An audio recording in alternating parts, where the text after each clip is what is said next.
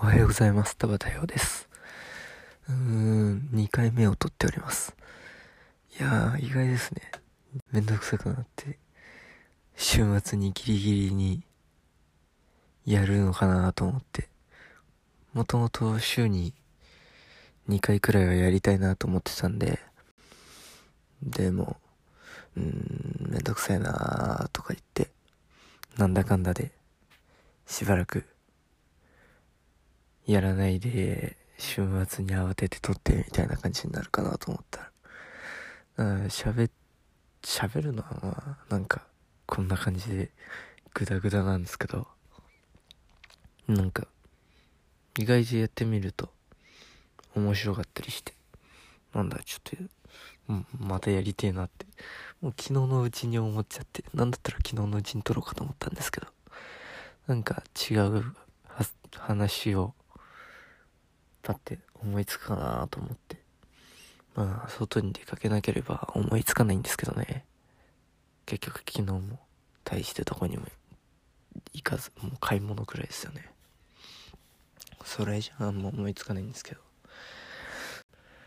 ど、なんか今実家で暮らしてるんですけど、20歳なんで、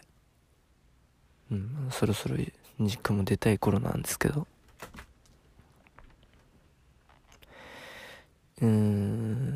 実家でいるとやっぱりなんか兄弟とかいるんで、その昼間に取れない、何やってんだ兄ちゃんっていう風な目で見られちゃって恥ずかしいんで、そうするとやっぱり朝こっそりこうやって撮るようになる。夜なんかね、もう妹とか起きちゃいますからね。まあ要するに恥ずかしいから嫌なんですよ。一人でこうやって喋るのを誰かにわーって聞かれてんのが。なんでそうするといつがいいのかなって思ったら、やっぱり朝しかないなと思って、そうすると偉いもんで、よっしゃ明日も撮ろうって思って昨日の夜寝たんですけど、そうすると朝ふっと起きられるもんで、でなんかその朝やることがないとね、全然やることがないと本当になんかグダグダっと10時とかまで寝ちゃって、あーまたこんな時間まで寝ちゃったって自己嫌悪になっちゃうんですけど、なんかやることがあると、例えばこれ録音するとか編集するとか、そういうのがあると、あ、起きなきゃと思ってファッて起きられるんですね。目覚ましないと起きられないんですけど、今日は自己紹介ということで、基本的に昨日も話してましたけど、漫画は好きですね、小さい頃から。で入りが小学生の頃かな、友達のうちにあったベルギーのもう100年くらい前の漫画になるのかな、もうちょっと最近か、もうちょっと最近のベルギー漫画で、タンタンの冒険旅行っていう放題のシリーズ名がついてる、漫画がにドハマりして、で自分で全巻揃えるくらいまで好きでした。でそのうちなんかテレビでゲゲゲの女房っていうのを連続テレビ小説の NHK のやつでやってて、でしげるさんの話とその奥さんの話なんですけど、でそれ見て水木しげるって面白そうだなと思って、鬼太郎とかカッパの三平悪魔くんとか読んで、で妖怪辞典なんか買って、すごく好きでしたね。小さい頃にロボット図鑑みたいなのを持ってたんですよ。でそこにまあいろんなロボットが書かれてて、例えば鉄腕アトムとか、アシモとか、他なんかあるかないか、いやあるな、まあなんかそういうロボットがね書かれいろいろ載ってたんですよ。でそんな中にその鉄腕アトムっていうのがあって、でそれだけなんか絵でなんだろうな、なんかすごいらしいしみたいな。でもそうこうするうちにその図鑑はどっか行っちゃったんですけど、アトムっていうのをずっと覚えてて、図書館に行ったらアトムがあって、でアトム読んで、あ、面白いな、漫画だったんだ、で手塚治虫って人が書いたんだって、この手塚治虫って人面白いなと思って、手塚治虫の本を片っ端から読むようになりましたね。ブラックジャックを全部読んで気に入って誕生日プレゼントに買ってもらったりして、でもなんかアドルフに次ぐとか火の鳥とか、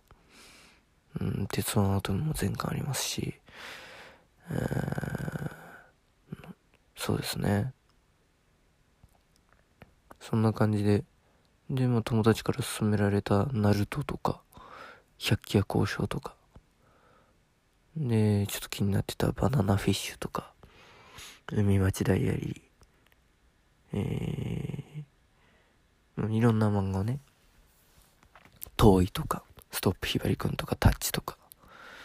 もう何でも結構いろいろ、明日のジョーも読みましたしね。そんな感じでいろいろ漫画は読んでました。で鉄腕アトムのリメイクというかで、浦沢直樹さんが書いたプルートっていう漫画があって、そこからなんか、それまでなんかあんまり新しい漫画って読んでなかったんですけど、そこから、その後ですね、本当にナルトとかも読んだのは、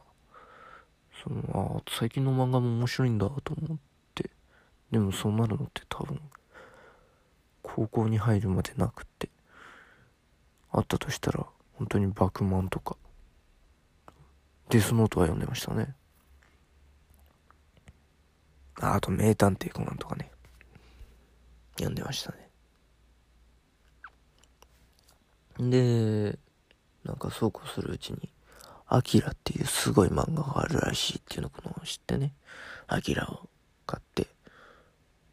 まあ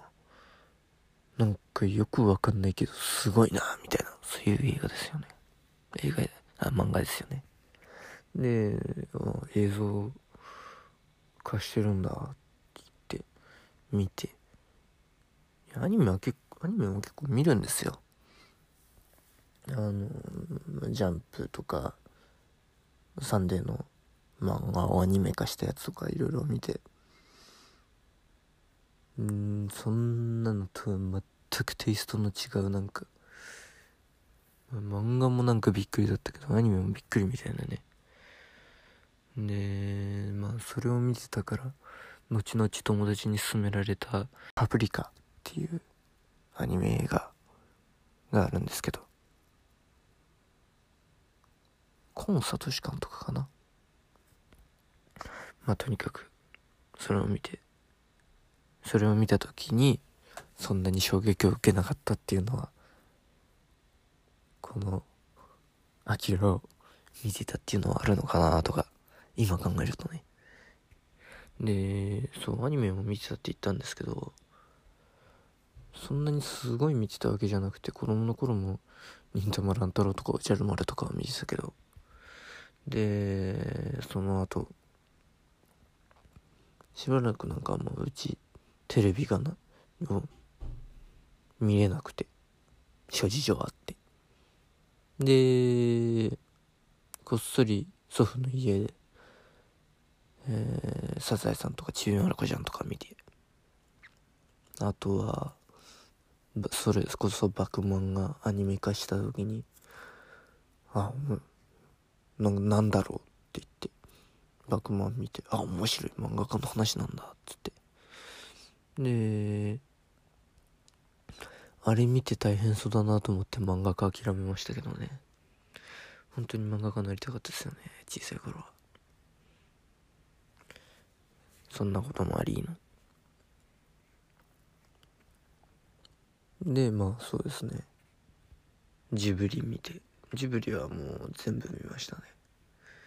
好きなのは風立ちぬとか